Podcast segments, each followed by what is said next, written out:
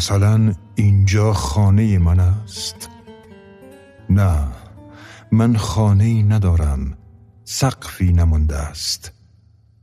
دیوار و سقف خانه من همین است که می نویسم در این انحنای نون است که می نشینم سپر من از همه بلایا سرکش کاف یا گاف است.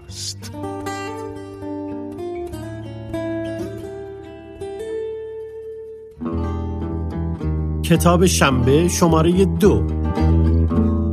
مجله شنیداری روایت و داستان.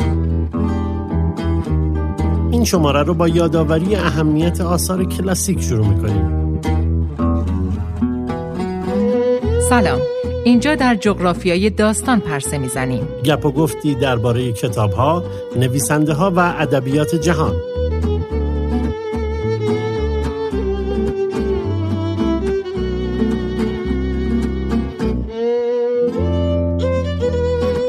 Bonjour, je m'appelle احمد غلامی چی؟ بونجو je m'appelle احمد غلامی و چی میگی؟ خودم رو معرفی کردم دیگه. بله متوجه شدم. ولی هر دفعه به زبان سلیس فارسی آخه این کارو می‌کنی. از این به بعد زبانهای سلیس دیگه ای هم استفاده می‌کنم. بعد اون وی چی بود؟ که بعدش تو خودتو معرفی کنی دیگه. و به فرانسوی چی میشه؟ چون تو فرانسوت خوب نیست و رو گفتم که تو ادامه بدی دیگه. آها بله بله. و من پروین دشتی. شماره دوی کتاب شنبه رو برای شما اجرا می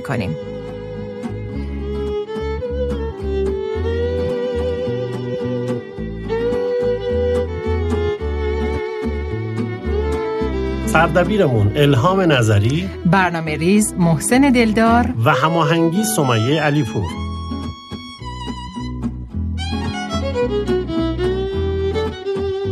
همراه همیشگی کتاب شنبه آرش رستمی صدا بردارمون و تهیه کننده عزیزمون رازیه هاشمی. توی این شماره داستان ها و روایت ها رو با صدای گوینده های خوب ماهاوا میشنوید. رضا عمرانی، رازیه هاشمی، تایماز رزبانی، شرگان انورزاده، سپید مالمیر، گشتاسب امجدی و امیر فرهانیا در این شماره کنار ما هستند.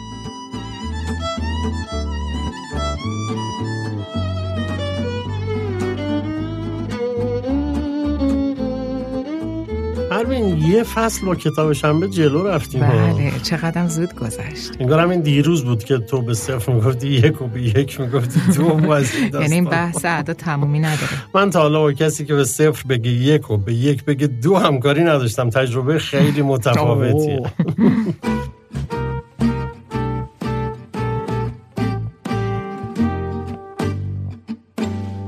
خب بیان بونو چی شده امروز احمد؟ ما می‌خوایم بریم فرانسه دیگه. هنوز که نرفتیم. تمرینه تمرینه. بله. از اونایی هستی که از فرودگاه لهجت برمیگرده ها؟ نه من زبانم برمیگرده. لهجم ثابته. امروز از استودیو زمین ماهاوا با شما هستیم. ببینم امروز که اومدیم استودیو زمین باید بگیم صدای ما رو از ماه میشنوید یا زمین؟ از زمین ماه ماه مگه زمین داره؟ نداره. نه. آدما میرن ماه رو چی میستن رو ماه دیگه. از ماه شاه حسینی دختر رازی هاشمی خواهش کنیم بیاد این مسئله رو حل کنه برای ببینیم کجا باید وایسیم دقیقا. البته اون که خودش تازه را افتاده ولی یه روز دعوتش می‌کنیم برای بخش گفتگو. چرا که نه.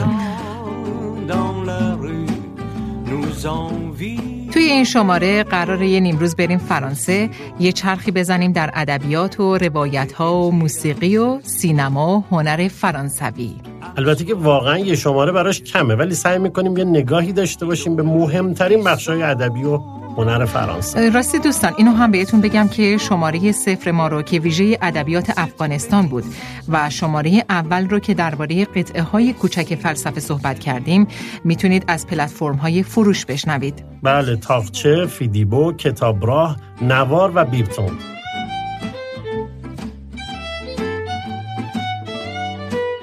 توی بخش نامه های این شماره که قرار بود هر ماه یه نامه یا دست نوشته از نویسنده ها و هنرمندها بخونیم رفتیم سراغ نامه های صادق هدایت. بله هدایت یک مجموعه نامه داره به دوستش حسن شهید نورایی. شهید نورایی هم نویسنده بود و هم در دهه 20 وزیر اقتصاد ملی ایران. دوره‌ای که به فرانسه سفر کرده بود با هدایت مکاتبه داشت. هدایت و شهید نورایی خیلی رابطه دوستی صمیمانه‌ای با هم داشتن و نورایی توی رسیدن کتاب به دست هدایت و همینطور سفرش به فرانسه خیلی کمکش کرد. بله. و الان با هم این نامه رو با صدای گشتاس به امجدی میشنویم.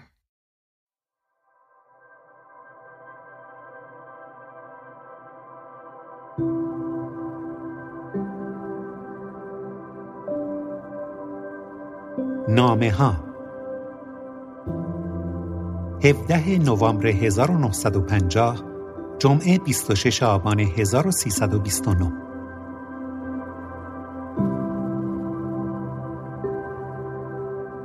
یا حق کاغذ اخیرتان رسید. همانطور که اطلاع داده بودم مشغول اقدامات مقتضی هستم. بالاخره تصدیق کمیسیون پزشکی را گرفتم. تشخیص داده بودند که روان پریشی دارم و اجازه دو ماه مرخصی دادند که بروم فرانسه و مشغول معالجه شوم. اقدامات لازم در کمیسیون بررسی شده و گویا فردا تمام می شود. حالا مشغول کلنجار رفتن با اداره هستم که موافقت کنند یا نکنند. ضمنا مشغول فروش کتابهایم هم شدم و گویا در آینده نزدیک فقط احتیاج به ویزای فرانسه خواهم داشت که اشکالی ندارد ولی کن مطلب عمده مخارج و به قول آن قصه که به ناپلئون نسبت می‌دهند باروت است. اگر بتوانم کلاهی سر قسمت اخیر بگذارم دیگر کارها رو به راه است. مزهک اینجاست که خودم نمی‌دانم چطور یک مرتبه آمادگی پیدا کردم و راستش را بخواهید همه این کارها لایشعر است. به هر حال هرچه باد. از اوضاع حقیر خواسته باشید با همان بی تکلیفی قدیم میگذرد. بی خود و بی جهت روزها را به شب میرسانیم و شکر قادر بی همتا را به جا می آوریم. فصلها و سالها می آیند و می روند و اگرچه ما با آنها کاری نداریم مثل این است که آنها با ما خیلی کارها دارند. کاغذها و نامه های شما را کنار گذاشتم که بپیچم و به منزلتان بسپارم. مینوی و خانلری مدتی است که در تهران هستند. هیچ اتفاق قابل ذکری به نظرم نمی رسد. قربانت امضا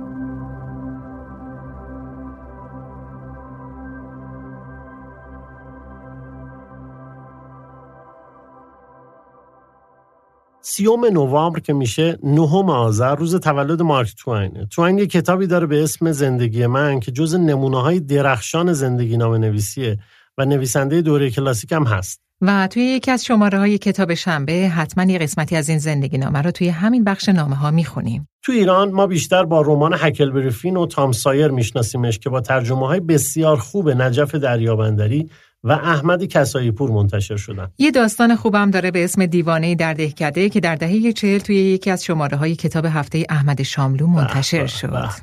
بله کمترم خونده شده و اینکه نجف دریابندری کار ترجمه داستان و به خصوص ترجمه تواین رو هم با همین داستان شروع کرد. و فکر می‌کنم که داستانهاش چون توی دوری تبدیل به انیمیشن شدن خیلی یادآور روزهای کودکی ما هم باشن.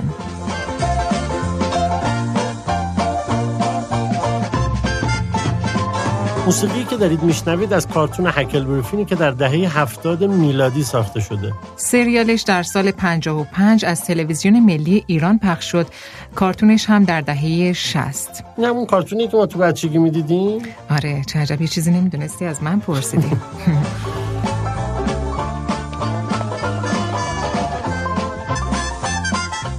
احمد می‌دونی که خود آقای دری بندری هم سریال و هم کارتون رو دنبال می‌کردن؟ آره خیلی هم جالبه البته که خود رمان یه چیز دیگه است و این اتفاق که ادبیات یک قدم جلوتر باشه معمولا توی اقتباس ها اتفاق میفته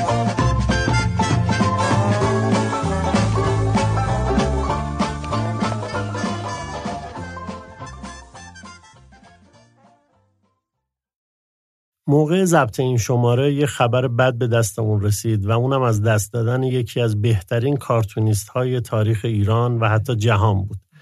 کامبیز درنبخش عزیز که به همین بهانه یادداشتی رو درباره ایشون میشنویم.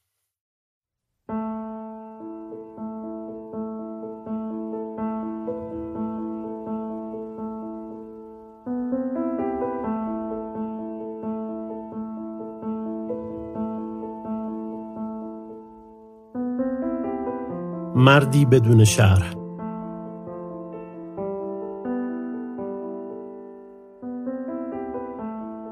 دوره خاتمی بود اوج دوران طلایی مطبوعات مردم از صبح که بلند می شدن می رفتن دم دکه های مطبوعاتی و تازه روز شروع می شد. مثل حالا نبود که دکه ها کلکسیون سیگار و توتون و پیپر باشن. اون موقع پیپر فقط کاغذ روزنامه و مجله بود و زینت هر مجله و روزنامه کاریکاتور بود. اصلا روزنامه بدون کاریکاتور بیمعنی بود من که نوجوان بودم رویام همین کاریکاتورها بود توکا و مانان استانی، حمید بهرامی، گل محمد خداوردی زاده، داوود شهیدی و خیلی های دیگه. کلا خیلی کاریکاتوریست مطرح و درخشان داشتیم. در واقع سلبریتی های دوران ما اینا بودن و همیشه غرق در رویای کاریکاتوریست شدن بودیم. یه روز رفتم مجله کیهان کاریکاتور رو گرفتم و یهو یه کار جدید دیدم. اصلا شبیه بقیه نبود. ساده و شگفتانگیز. چه در رنگ، چه در طراحی و ایدههاش که محشر بود. بدون شرح بدون شهر. دیدم اسمش کامبیزه. کامبیز درنبخش.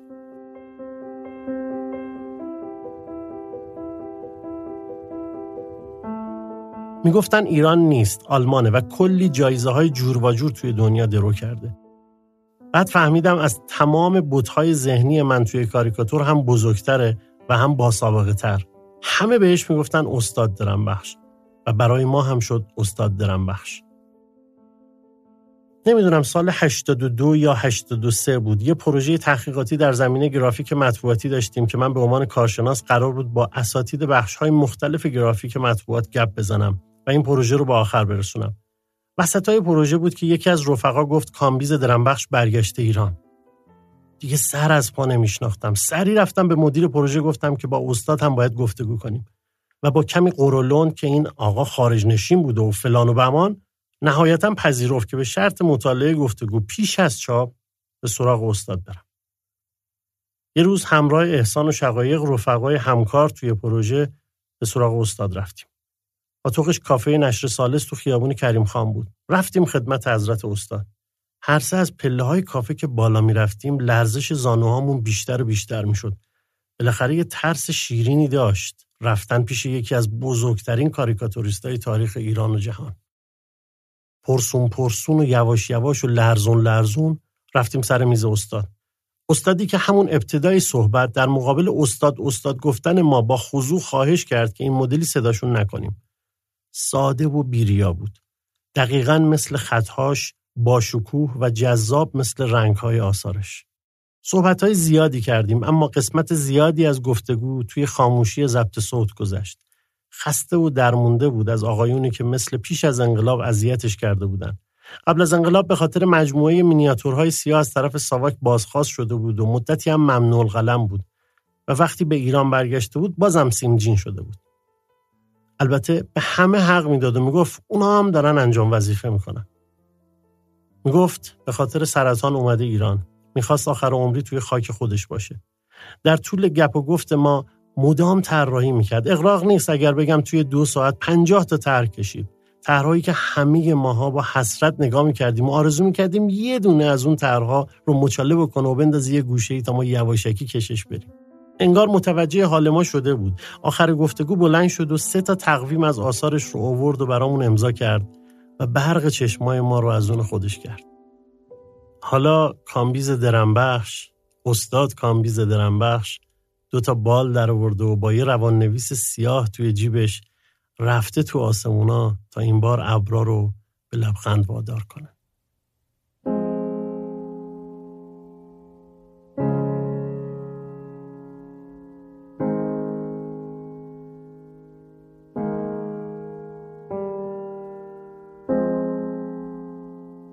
پروین من فقط یک نکته رو به شنونده هامون در مورد این یادداشت بگم. استفاده از واژه کاریکاتور در واقع خیلی درست نیستش. این غلط رایجیه که توی ایران باب شده. واژه کارتون درست تره ولی خب به خاطر اینکه مردم با این واژه آشناتر هستن من به خاطر همین توی یادداشت از واژه کاریکاتور استفاده کردم که از همه معذرت می‌خوام. درستش همون کارتونه.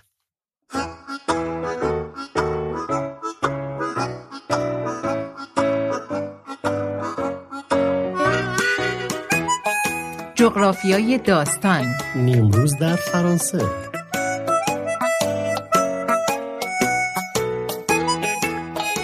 می‌خوایم درباره ادبیات و زمینه های اجتماعی و هنری در فرانسه حرف بزنیم. از همراه ما باشید از استدیو زمین ماهوا با جغرافیای داستان این شماره.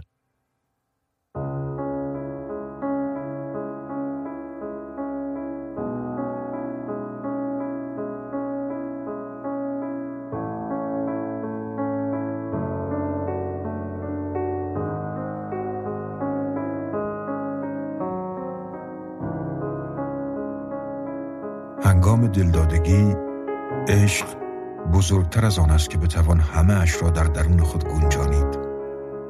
به سوی دلدار پرتو می افشاند. در درون او به سطحی می رسد که آن را می ایستاند و وادارش می کند که به نقطه آغاز برگردد.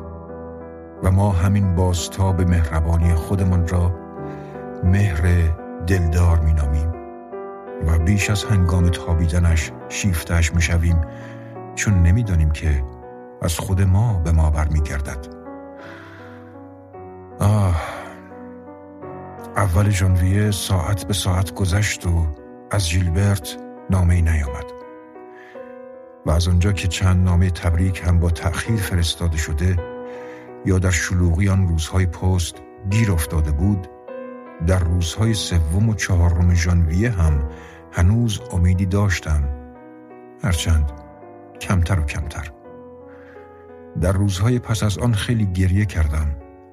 البته این از آنجا می آمد که چون در چشم پوشی از جیلبرت آن اندازه که خود میپنداشتم صادق نبودم امید دریافت نامه از او برای سال نو را در دل نگه داشته بودم و چون می‌دیدم پیش از آنکه امید دیگری را به پیشگیری در خود پرورانده باشم آن یکی فرو می میرد به همان سان رنج می کشیدم که بیماری که بی داشتن کپسول مورفین دومی اولی را خالی کرده باشد. اما شاید این امید که سرانجام نامه‌ای به دستم برسد تصویر ژیلبرت را به من نزدیکتر کرده و هیجانهایی را که در گذشته انتظار دوباره بودن با او دیدنش و شیوه رفتارش با من برمیانگیخت زنده کرده بود و امکان فوری آشتی آن چیزی را که هیچگاه به عظمتش پی نمی‌بریم از میان برداشته بود. تسلیم و رضا. بیماران عصبی نمی توانند گفته کسانی را باور کنند که می‌گویند اگر بی دریافت نامه یا خواندن روزنامه در بستر بمانند رفته رفته آرام خواهند شد. تصور می کنند که چون این کاری بیماریشان را بدتر خواهد کرد. به همین گونه دلدادگان نیز که تسلیم را از جایگاه حالتی مخالف با آن مینگرند و هنوز به تجربه کردنش نپرداختند باور نمی کنند که پذیرفتن چه نیروی شفابخشی دارد.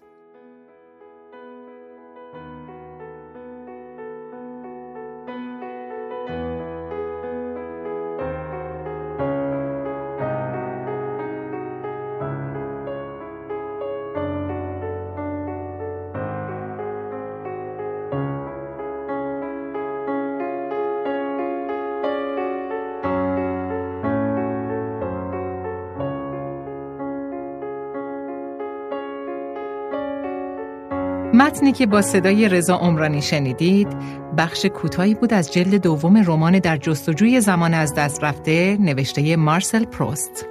اصلا مگه میشه درباره ادبیات فرانسه حرفی زد و اسمی از پروست نیورد این رمان در ادبیات بعد از خودش خیلی تاثیرگذار بود و اگه بخوایم دربارش حرف بزنیم واقعا نیاز به یه وقت مفصل داره. بله. راوی رمان پروست که خیلی نزدیک به خودش بوده به روزهای نوجوانیش برمیگرده و زندگیش رو در هفت جلد مرور و روایت می‌کنه. و اینکه فقط یه راوی نیست کاملا به اتفاقها و احساسها نزدیک میشه و در اونها عمیق میشه. شاید بتونیم توی یکی از شماره های کتاب شنبه مفصل تر بله. دربارش حرف بزنیم. بله. بله چرا که نه؟ موسیقی هم که توی این بخش از رمان شنیدید قطعه مونلایت اثر لودویگ ون بتهوون بود. 17 دسامبر که میشه 26 آذر ماه روز تولد بتهوون هم است. تولدت مبارک لودویگ. نسبتی داشتی باشون آره رفیق درجه که دوره سربازی بله.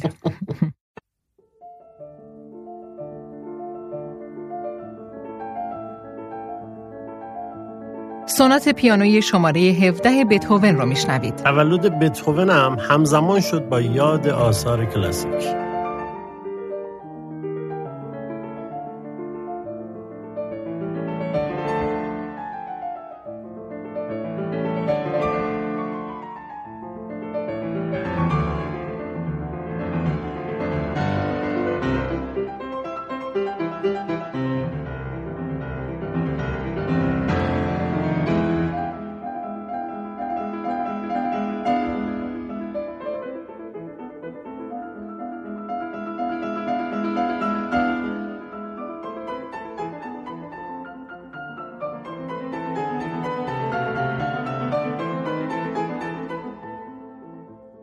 می‌خوایم بریم ببینیم در فرانسه چه خبره. فرانسه چه بود و چه کرد؟ بله در گذر سالها چی گذشته در ادبیاتش؟ مروری بر رمان‌ها و ادبیات فرانسه.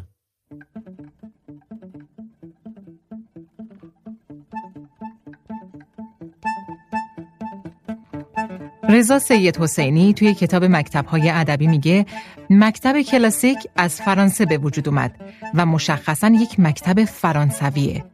در قرن هفدهم ادبیات و داستانگویی بر اساس واقعیت‌های زندگی اون دوره شروع شد و در قرن هجدهم با وقوع انقلاب کبیر و شروع عصر روشنگری فرانسه یه دوره شکوفایی ادبی و فلسفی رو آغاز کرد. از اینجا بود که آثار بزرگ و رمان‌های ادبیات فرانسه در شکلگیری سبک‌ها و مکتب‌ها تأثیر گذاشتند و جریان ساز شدند. قرن 19 بعد از انقلاب کبیر نویسنده ها و رمان‌هایی رو به جهان ادبیات معرفی کرد که تأثیرشون رو در ادبیات دنیا نمیشه نادیده گرفت. آثار کلاسیک در این دوران درخشیدند تا اینکه با شروع قرن بیستم رمان فرانسوی اولین روایت های مدرن رو هم به دنیا معرفی کرد. از دوره ادبیات کلاسیک می‌تونیم به بینوایان ویکتور هوگو اشاره کنیم. رمانی که با جزئیات درخشان و شخصیت پردازی و داستانگویی بی‌نظیرش یکی از نمونه های خوب ادبیات کلاسیک فرانسه است.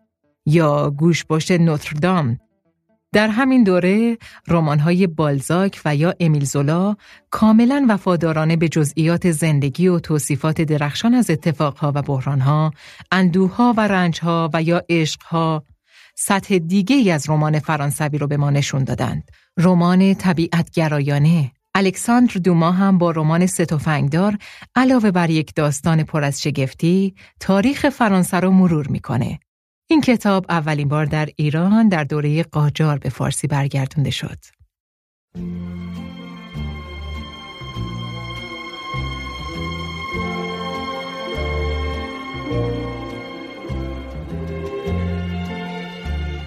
بعد از همین دوره بود که نویسنده های واقعگرا در ادبیات ظهور کردند. تأثیری که استوندال با رمان معروف و محبوبش سرخ و سیاه گذاشت در ادبیات جهان و به خصوص ادبیات فرانسوی زبان عمیقه. از نوجوانی تا بزرگسالی و زندگی عجیبی که از سر میگذرونه درخشانه. و یا در همین دوران و در انتهای قرن 19 هم گوستاف فلوبر با دو رمان مادام بواری و تربیت احساسات که هر دو رو شروع روایت و رمان مدرن می‌دونن به جغرافیای داستان فرانسه پا گذاشت. هر دو این کتاب ها داستان عشقهاییه که برای رسیدن به اونها باید رنج و اسیان رو تجربه کرد چون خلاف جهت عرفهای معمول اجتماعی هستند و در دوره خودشون و حتی الان بسیار ساختار شکنانه است. مادام بواری روایتگر عشق یک زن و تربیت احساسات راوی عشق پسری جوونه و در هر دوی این رمان شخصیت ها برای رسیدن به بلوغ و آگاهی عمیق و خودشناسی فراز و فرودهای زیادی رو تجربه می‌کنن که با انتخاب خودشون اتفاق میافته و تصادفی نیست.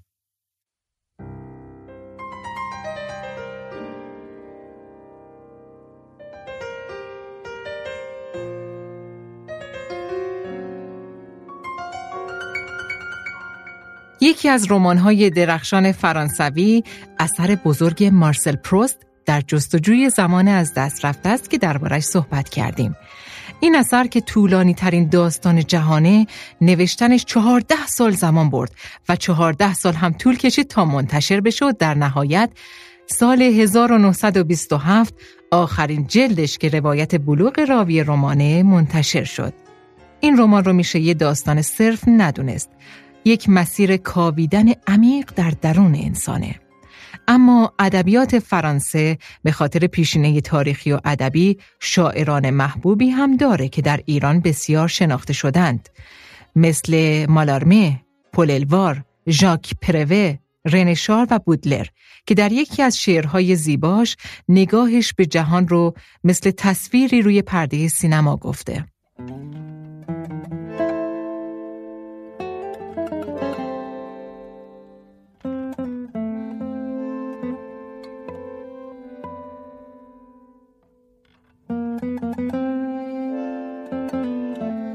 چه کسی را بیشتر دوست داری؟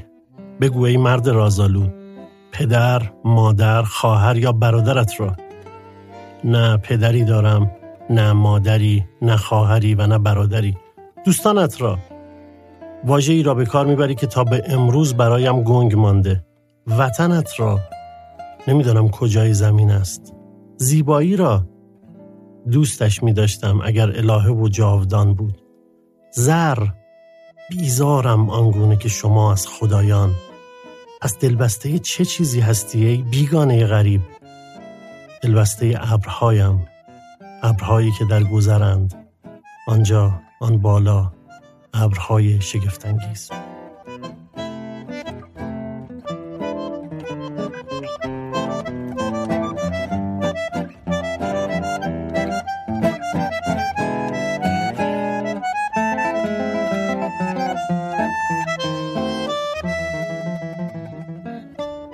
شروع قرن بیستم با کار نویسنده های نوگرا همراه شد.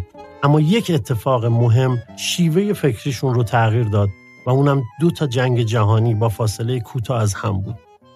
خیلی از نویسنده های این دوره حتی برای یک زمان کوتاه درگیر کارهای سیاسی یا پیوستن به احزاب بودند.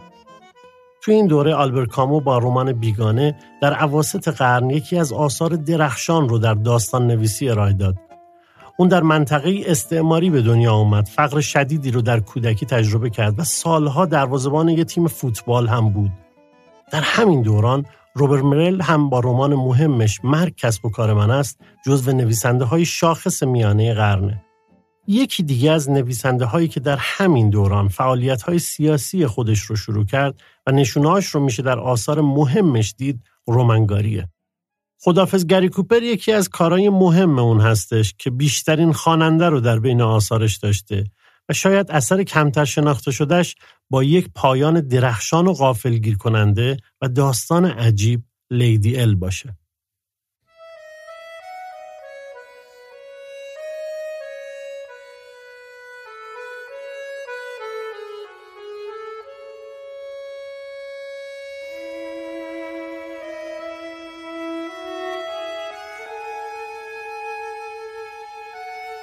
مارگارت دراس هم از نویسنده هایی که در نیمه قرن بیستم با رمان ها و فیلم هاش معروف شد. او زبان شاعرانه و موسیقی رو به داستان معرفی کرد و در دل قصه هاش گذاشت. یکی از نمونه های خوب رمان مودرات و کانتابیل است که درباره موسیقیه و رمان عاشق که یک زبان شاعرانه داره. مدتی هم عضو حزب کمونیست بود که بعد از چند سال از حزب اخراج شد اما عقاید چپ رو برای خودش نگه داشت. هیروشیما عشق من فیلمنامه معروفشه که آلن رنه اونو کارگردانی کرده.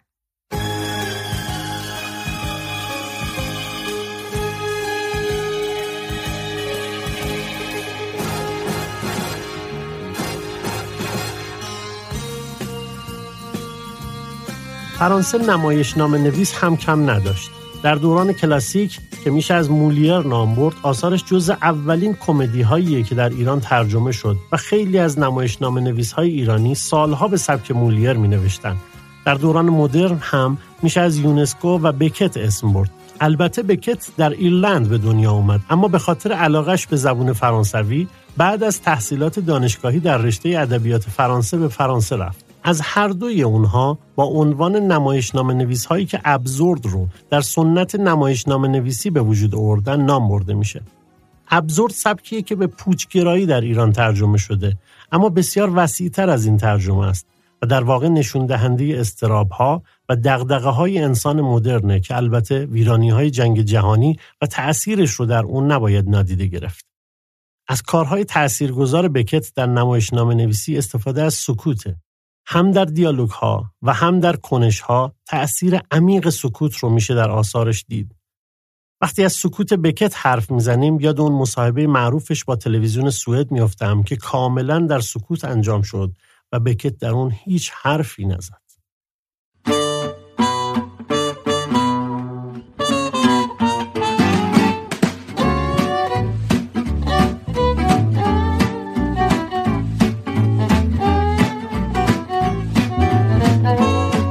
نویسنده های معاصر هم میشه به پاتریک مودیانو و امیلی نوتوم اشاره کرد. مودیانو شهر و مکان در آثارش سازنده قصه هاش هستند و شبیه یک شخصیت داستان بهشون جون میده. مکان ها هستند که قصه آدم ها رو تعریف می کنند و در سال 2014 هم موفق شد نوبل ادبی بگیره. امیلی نوتومب هم با دو اثر محبوبش ریشابی و سفر زمستانی بارها نامزد دریافت جایزه شد و بیشتر نگاهش به روابط انسانی معاصره.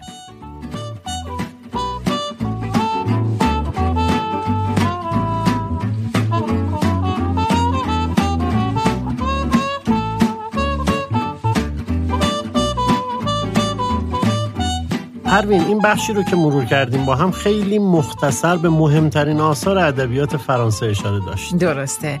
اما شروع قرن بیستم با انتشار آثار یکی از نویسنده های فرانسه بود و اصلا دلیل اینکه ما تصمیم گرفتیم توی جغرافیای داستان این شماره درباره این ادبیات حرف بزنیم همین نویسنده و اثر بزرگشه. بله رومن رولان که نیمه دوم قرن 19 به دنیا اومد و اثر بزرگش ژان کریستوف رو در نیمه اول قرن بیستم نوشت. ماهاوا این ماه قرار این رمان بزرگ رو که توی چهار جلد در ایران ترجمه شده. بله با صدای علی عمرانی منتشر کنه که به صورت صوتی در اومده. علی عمرانی بی‌نظیر خونده این بله کتاب. بله بله. ما بهونه بحثمون درباره ادبیات فرانسه رو گفتیم.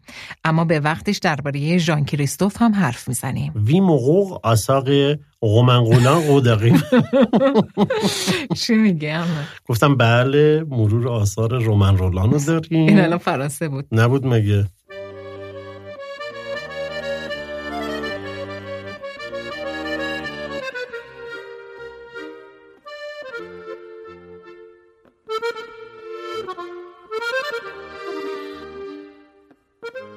توی نویسنده های معاصر فرانسوی چطور می‌تونیم از آلبر کامو و رمان درخشانش بیگانه و یا سارتر و تهوع که اتفاقا با صدای آقای عمرانی از ماهاوا منتشر شد چیزی نگیم آره واقعا. خب چرا چیزی نمیگی؟ می‌خوام بگم. کامو یه سری یادداشت روزانه هم داشته که توسط نشر ماهی با ترجمه خشایار دهیمی منتشر شده. هر بخشش مربوط به یک دوره از زندگیشه. الان می‌خوایم بخش خیلی کوتاهی رو از یادداشت‌های زمان جنگ جهانی دوم بشنویم که بین سالهای 1935 تا 1942 نوشته و تایماز رزوانی این یادداشت‌ها رو برامون می‌خونه. الان هم صدای خود کامو قرار پخش بشه از یکی از سخنرانی هاشه که فکر می‌کنم مربوط به خطابه نوبلش باشه. میگه یه نویسنده زمانی می‌تونه با جامعه همراه شه که دو مسئولیت رو بپذیره. خدمت به حقیقت و خدمت به آزادی Dans toutes les circonstances de sa vie, obscure ou provisoirement célèbre, jeté dans les fers de la tyrannie ou libre pour un temps de s'exprimer, l'écrivain peut retrouver le sentiment d'une communauté vivante qui le justifiera à la seule condition qu'il accepte autant qu'il peut les deux charges qui font la grandeur de son métier, le service de la vérité et celui de la liberté. یادداشت‌های روزانه آلبر کامو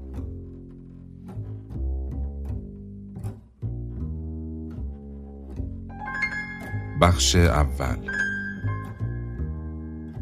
هفته سپتامبر 1939 شروع جنگ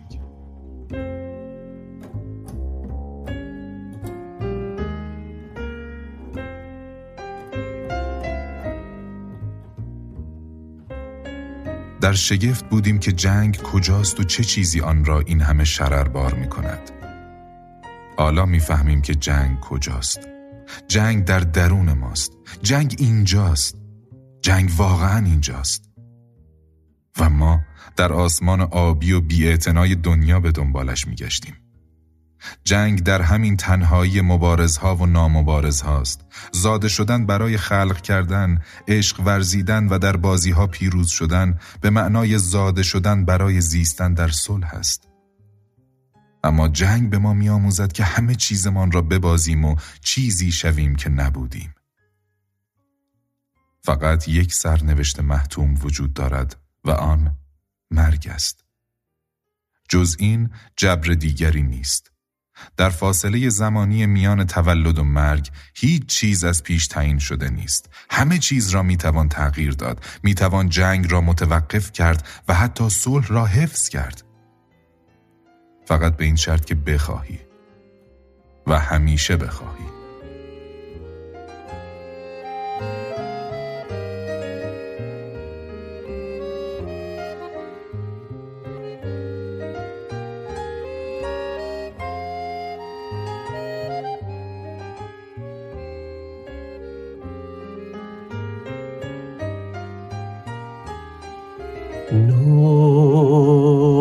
durian. No, tje,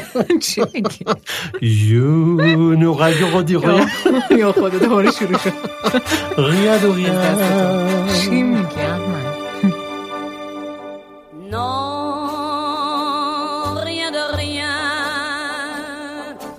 Non, je ne regrette rien. Ni le bien.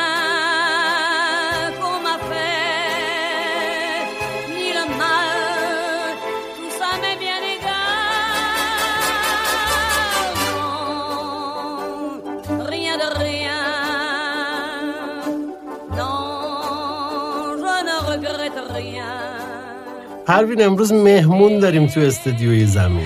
و اضافه کنم که صدای ادیت پیاف رو میشنوید خواننده دهه چهل و پنجاه فرانسه. رفیق خوب من مترجم زبان و ادبیات فرانسه. ادیت پیاف رو میگی؟ نه سجاد تبریزی رو میگم. البته اینو بگم که پروین دشتی ادیت پیاف رو صد بار اینجا گفت ادیت پیاف. برات دارم. باش. سجاد تبریزی مهمان امروز ما در ماهاوا و کتاب شنبه هستند. پروین همیشه ادبیات از اتفاقات فلسفی و جامعه شناسی دوروبرش وام گرفته و زمینه های اجتماعی اون رو شکل دادن یا دگرگونش کردن.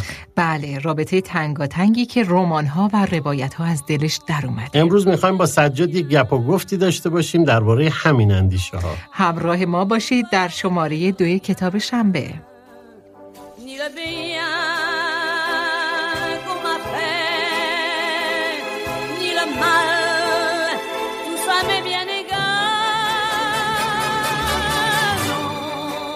Salut Saja. Salut Ahmad, comment allez-vous? Ça va? Ça va, ça va. Et toi? Merci bien. خب خوبه خوبه خوب شده خوب یاد گرفتم. خب خدا شد. در خدمت آقای سجاد تبریزی هستیم. از مترجمین خوب زبان فرانسه در کشورمون که به قول معروف شروع کارشون فکر کنم با لوک لزیو بود دیگه. بله. درست می‌کنم. و بعد از اون از نیکولا بارو. نیکولا بارو چند تا کار ترجمه کردن و امروز میهمان ما هستن. برای اینکه کمی در مورد ادبیات فرانسه گپ بزنیم. آقای تبریزی خیلی خوش آمدید. مرسی ممنونم. خدمتتون. قربون شما برم من. خدمتتون عرض کنم که آقا این داستان ادبیات فرانسه چیه که این همه تو بوق کردناش می‌کنن؟ این همه در موردش حرف می‌زنن و این همه مهم شده در دنیا. ادبیات فرانسه واقعش اینه که مهم هست به خاطر اینکه یه اقیانوس وسیع و عمیق هم وسعت داره هم عمق زیادی داره. این به این معنی نیست که ادبیات زبانهای دیگه و فرهنگهای دیگه ضعیف باشه. درسته. اصلا اینجوری نیستش. عموما این سوء تفاهم میشه وقتی ما میگیم ادبیات فرانسه. مثلا میگن که خب ادبیات فارسی بله ادبیات فارسی ادبیات روسی ادبیات آلمانی همه عربی ادبیات عربی بسیار عمیق و وسیعه. ولی حالا من در حد سواد خودم در مورد ادبیات فرانسه در خدمتتون هستم. خواهش می‌کنم. میشه ما در واقع ادبیات فرانسه رو در واقع اگر بخوایم صحبتی در موردش بکنیم قلل شاخصش رو بخوایم حرف بزنیم در موردش از کیا می‌تونیم شروع بکنیم؟ دو تا وزنه از ادبیات فرانسه بیشتر شناخته شده و واقعا هم وزنن وزنه هستن. ویکتور هوگو و مارسل پروست. بله بله. مارسل پروست قرن بیستی متأخرتره و کارش کار ویژه و بیمانندیه. برای همین خیلی خود فرانسوی ها روش تاکید دارن و خیلی سعی کردن شناسونده بشه و شناخته هم شده. خیلی هم سخت خوندن پروست بله پروست بسیار سخته. به خاطر اینکه زبان فرانسه یه ویژگی داره زمایر موصولی توش صرف میشه. همون که فارسی که ما همه جا که میگیم توی زبان فرانسه صرف میشه. این این زمینه رو ایجاد می‌کنه که نویسنده بتونه جملات طولانی بنویسه. آها یعنی هی جملات بدون اینکه فعل مشخصی داشته باشن که که که که هی ادامه پیدا آره چون که صرف میشه دیگه تکراری نمیشه. و مرجع زمیرش مشخص درست. توی کتاب یعنی مهمترین اثرش که و شاید میشه گفت تنها میشه گفت تنها ترین اثرش در جستجوی زمان از دست رفته پروس یه جمله سه صفحه ای داره خودش تاکید داره که سخت بنویسه. علاقه ای نداره به اینکه حالا آخه یه دیدگاه امریکایی هست میگن ساده بنویس همه بخونن. اصلا خب کلا فرانسوی به این به اون صورت حتی توی ژورنالیسمشون هم اعتقاد ندارن. یعنی شما لوموندو که می‌خونی فکر کن بخوایم فارسی شو بگیم انگار تاریخ بیهقی می‌خوای بخونی. سخت می‌نویسن. یعنی هر کی سواد داره بخونه. خودشون تاکید دارن روی این سخت نوشتن. بله بله. پروست خیلی سخت می‌نویسه و یه خوردم اون تم داستان و اون فضایی که ایجاد کرده میطلبه اینو. یه فضای کاملا درونی و تو زندگی شخصیش هم بریم آدمیه که درا رو خودش بست. پا دیگه بیرون نذاشت. بخشش به خاطر بیماری جسمیش و بخشش هم به خاطر شرط روحیش. و توی فضای بسته شروع کرد نوشتن. کتابایی که قبل از دو تا رمان قبل از در جستجوی در جستجوی زمان از دست رفته داره که اون دوتا اصلا مطرح نیستن و جایگاه ادبی ندارن.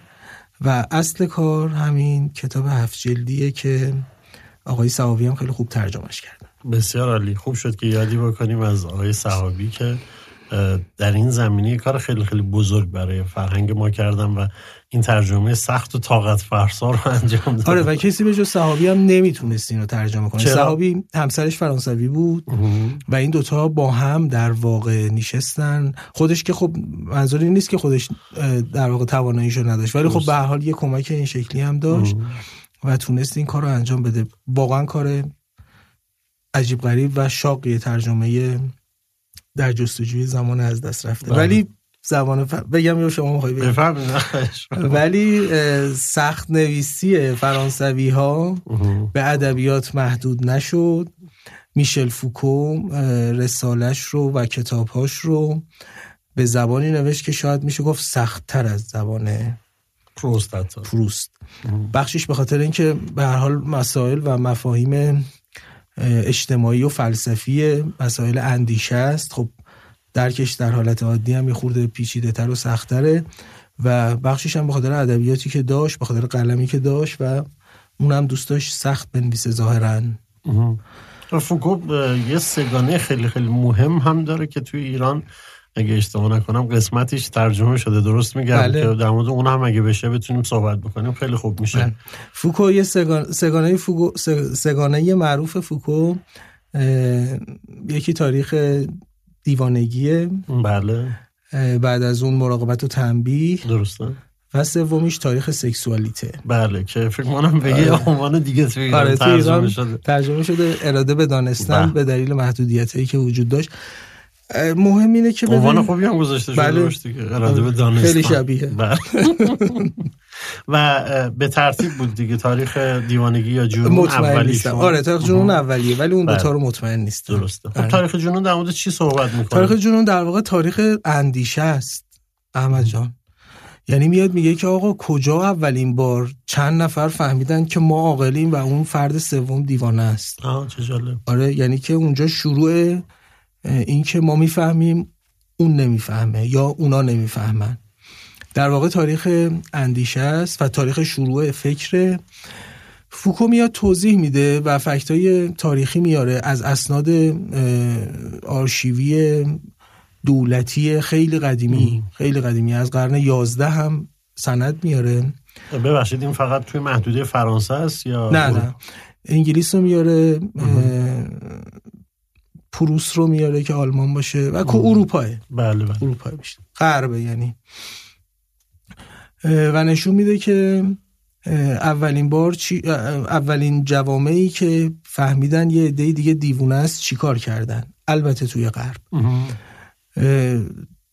بعض بعضا اتفاقات دردناکی افتاده. دیوونه ها رو سوار کشتی می‌کردن وسط آب خالی میکردنشون. من یه چیزی شنیده بودم کشتی دیوانگان مال همین ماجرا نمی‌دونم. چیه اون کتابه؟ نه اصلا یه اصطلاحی. در واقع تو جاهای مختلف مثلا تو خیلی از نقاشی های آه. اون دوره اروپا هستش همچین کشتی. که.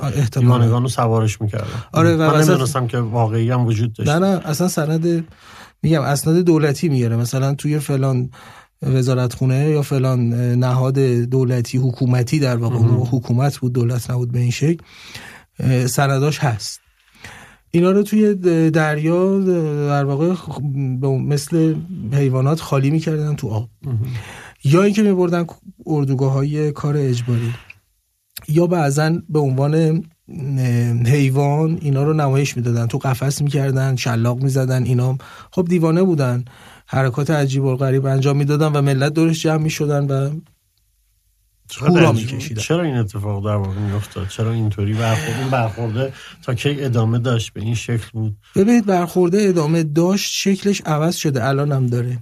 یعنی هیچ وقت تموم نشده. منتها به این صورت خشن شاید نمی‌دونم تا جایی که من تو ذهنمه و تا جایی که برداشت کردم از تاریخ دیوانگی. فوکو در مورد این که چرا این کارو می‌کردن صحبت نمی‌کنه. در مورد این صحبت می‌کنه که این عاملی شد که خردگرایی توی غرب به عنوان ع- یعنی عقل سلیم. یه عقل سلیمی شکل داده شد. هر کی این عقل س- یعنی معیاری شد. هر کی اینجوری باشه سالمه و اگه اینجوری نباشه دیوانه است. و خب یه ترسی ایجاد شد. همه مجبور بودن حتی اگر جور دیگه ای فکر می‌کنن خودشون رو تطبیق بدن با اون معیار موجود. این باستابش بعدا توی قوانین فرانسه یعنی هنوزم شما می‌بینید یه قانونی دارن که اگر تو پاریس اینجوری بود توی قبل قرن 19 اینجوری بود که اگر پلیس یه فردی رو می‌دید که لباس جولیده پوشیده سر و وضع مناسبی نداره اونو به عنوان ولگرد می‌تونست دستگیر کنه. و همون دستگیری ممکن بود که بفرستنش اه، اردوگاه کار اجباری یا همون کشتی ها سوار کشتیش کنن. این قانون هست هنوزم تو فرانسه که اگر کسی تو جیبش چهل فرانک کمتر باشه پلیس می‌تونه دستگیرش کنه که البته با, با اومدن کارت های اعتباری خورده. یعنی هر کی کارت اعتباری داشته باشه پلیس نمی‌تونه مبلغش رو چک چه کنه. جالب یعنی قانون هنوز بله، هست. بله. این در واقع این روندی که از قرن یازده اگر اشتباه نکنم فوکو توی تاریخ دیوانگی بررسی می‌کنه در واقع نشون میده که چجوری خردگرایی حاکم شد. خردگرایی که توی شرق این شکلی هیچ وقت حاکم نشد و دقیقا با خوندن این کتاب و مقایسش با شرایطی که توی شرق از چین تا مثلا حالا ایران شاید حد مرزش ترکیه یا هر جایی که هست فضا جور دیگری بود. دیوانگان با مردم زندگی می‌کردن. هیچ وقت به کار اجباری وادار نه نه، اصلا ارزش گذاری نمی‌کنم و می‌خوام. بگم این تفاوت وجود داره اینجا شهودی بود اونجا خردگرایی به معنی خشک و خشنش. حتی توی ایران خودمون در واقع ما خیلی سابقه مثلا عجیب و غریبی در مورد برخورد با این ماجرا نداریم. اصلا نداریم. آره. کمتر از نمی‌دونم 70 80 سال مسابقه بیمارستان های روانی رو داشته باشیم که در واقع الان حالا احتمالا شاید توی ادامه صحبت های شما به تعریف اون هم برسیم. ولی برای من خیلی جالبه. حالا من ببخشید عنوان دوم در واقع اون سگانه رو برام یه ذره مشخص میشه. مراقبت و تنبیه. آیا این مراقبت و تنبیه استراتژی بودش که اونها در مورد همین دیوانگان شروع کردن و به جاهای دیگه بست پیدا کرد یا نکته دیگه ای بودش؟ یه نکته قبل از این بگیم که این سگانه در واقع فوکو تو این سگانه توضیح میده که جوامع چجوری شکل گرفتن چجوری قوام پیدا کردن و چجوری شد که جامعه شدن. قوانین مدنی چجوری شکل گرفت؟ قوانینی که به اسم قوانین دینی بود چجوری شکل گرفت؟ اینا رو میاد بررسی می‌کنه. خب یعنی, یعنی پایه اینا با زور به حال با دین شروع شد درسته؟ دین رو هم از این زاویه نگاه می‌کنه که یک, یک مجموعه از قوانین مدنیه. منتها چون امکان مراقبت و تنبیه نبود. مثلا الان شما از چراغ قرمز رد مراقبت هست یه دوربینی هست عکسشو می‌گیره. رد میشی و جریمه, جریمه میشی میشه تنبیه. درست. ولی این امکان نبود. برای همین بسیاری از قوانین مدنی به صورت احکام دینی در می اومد مثلا می‌گفتن که آقا دزدی نکن. درست. دزدی بکنی جهنم عذاب. البته قوانین مدنی هم بود. اگر میگرفتنش مثلا تنبیه عینی هم می‌کردن. ولی امکان دستگیری دزده خیلی کمتر بود به نسبت الان. در واقع فوکو تو هر ستای اینا بررسیش اینه که جوامع چجوری شکل گرفت. اول خرد بود که حاکم شد. بیا خرد معیار قرار داده شد و الباقی به عنوان دیوانه شناخته شد. بعد مراقبت و تنبیه اومد. جامعه برای حفظ اون قواعدی که باعث استمرارش میشه باعث محکم شدنش میشه. یه سری قواعدی به هر حال با هوش و ذکاوت نخبه ها یا اینکه به صورت تجربی قواعدی رو پیدا کرد و اونا رو تثبیت کرد. برای تثبیتش مراقبت رو تنبیه کرد. خیلی بر من جالبه. مدل صحبت کردن شما مثل فرانسوی ها که که که که. راست میگی. فقط برایش اینه که صرف نمیشه. نقطه نمی‌ذارید شما از آموز سعی می‌کنم امریکایی صحبت و اراده به دانستن. تاریخ سکسوالیته. من بله. تاریخ سکسوالیته رو نخوندم. چیزی که ازش می‌دونم اینه که یکی از ارکان شکل گیری جامعه. یعنی میاد بررسی می‌کنه جوامع بدوی که این که رو نگم آره بله. جوامع بدوی جوامع بدوی رو مقایسه می‌کنه با الان یه سری قبایلی توی آمازون یا آفریقا به عنوان مثال هستن و بعضا جوامع غیر انسانی مثلا شامپانزه ها اینا رو هم بررسی می‌کنه که اونا بین خودشون یه سری قواعد و قوانین دارن و حدس می‌زنه که یا در واقع مستند می‌کنه سند میاره نشون میده که بشر هم همین جوری بوده. برای اینکه از قدرت و تواناییش بتونه بیشتر استفاده کنه موضوع سکس به معنی تناسل یعنی به معنی تداوم نسل رو اینو قاعده براش گذاشت. مالکیت زن و شوهری ایجاد شد. خیلی قواعد پیچیده و بعضا تو آداب و رسوم و اینا همه برای چیه؟ برای اینکه انسان ذاتا این نظر من نیست. حالا بعدا استساز نشه. نظر یه بنده خدای دیگه ایه. یعنی هستش. بزرگان لاقل روانشناسی گفتن انسان ذاتا یک موجود چند همسریه. در واقع یک حیوان چند همسریه. برای اینکه برای اینکه این حیوان چند همسری وادار بشه به قبول یک سری قواعد این قواعد رو و به عنوان سنت به عنوان عرف به عنوان دین به عنوان قانون مدنی به همه این عناوین محدود کردن که از تواناییش انسان بتونه استفاده کنه برای پیشرفتهای فکری. در در کل اروپا این اتفاق نه نه این, این اصلا خودش این تفکیک رو نمی‌کنه. خود فوکو لاقل تو تاریخ دیوانگی و مراقبت و تنبیه درست فکتاش همه از اروپاه.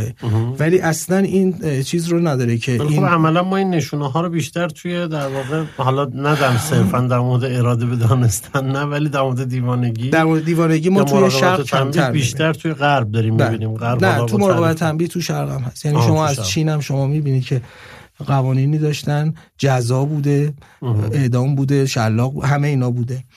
ولی خب نوع قوانین شاید یا تمرکزش روی موضوعات متفاوت بوده. و خب. تاریخ اراده به دانستن بله. هم هم خیلی برام جالبه که میشه با این صحبت های شما ریشه های خیلی از آثار اون موقع رو چه ادبی چه در حیطه هنرهای تجسمی و در واقع شاید هنرهای نمایشی خیلی هاشون ریشه هاشون الان متوجه شد که جامعه با این نوع نگرش همسو باهاش در واقع پیش از اون روشنفکرها این نظریات رو در واقع develop ش کردن گسترشش دادن و کم کم آرتیست این کار کردن و به مرور زمان و مردم هم این رو به نوعی پذیرفتن و تاثیر خودش رو توی جامعه اروپایی چه خوب چه بد گذاشته. می‌خوام بگم تاثیر عینی این شکل مطالعات و این شکل کارها روی برنامه ریزی های کلانیه که توی غرب انجام میشه. خیلی ممنونم از وقتی که برای ما گذاشتید. جناب تبریزی امیدوارم که باز هم شما رو داشته باشیم و در موقعیت های دیگه هم بتونیم از مسائل و نکات و نظرات شما استفاده در خدمتتون هستم. خوشحال شدم. مرسی خدا خدا نگهدار.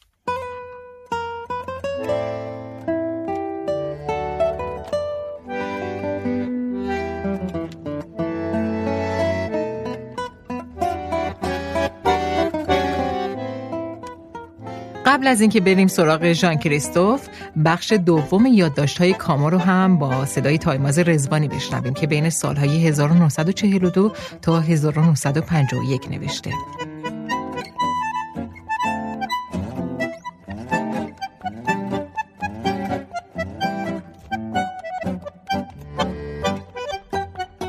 بخش دوم. چهار مارس 1950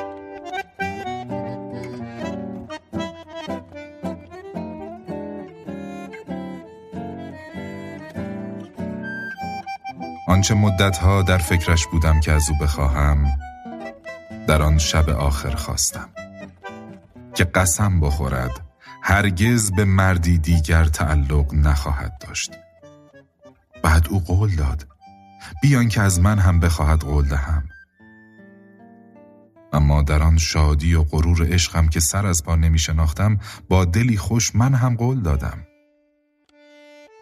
اگر عشق یک تجمل است چگونه ممکن است آزادی هم نتواند عینا یک تجمل باشد قطعا اما دلیل دیگری هم هست که تسلیم نظر آنها نشویم که هم عشق و هم آزادی را قربانی می کنند.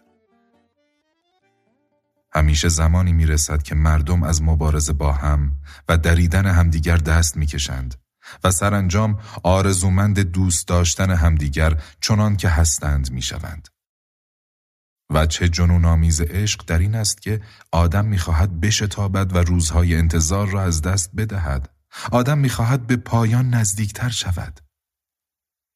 به این ترتیب عشق از یک وجه عین مرگ است.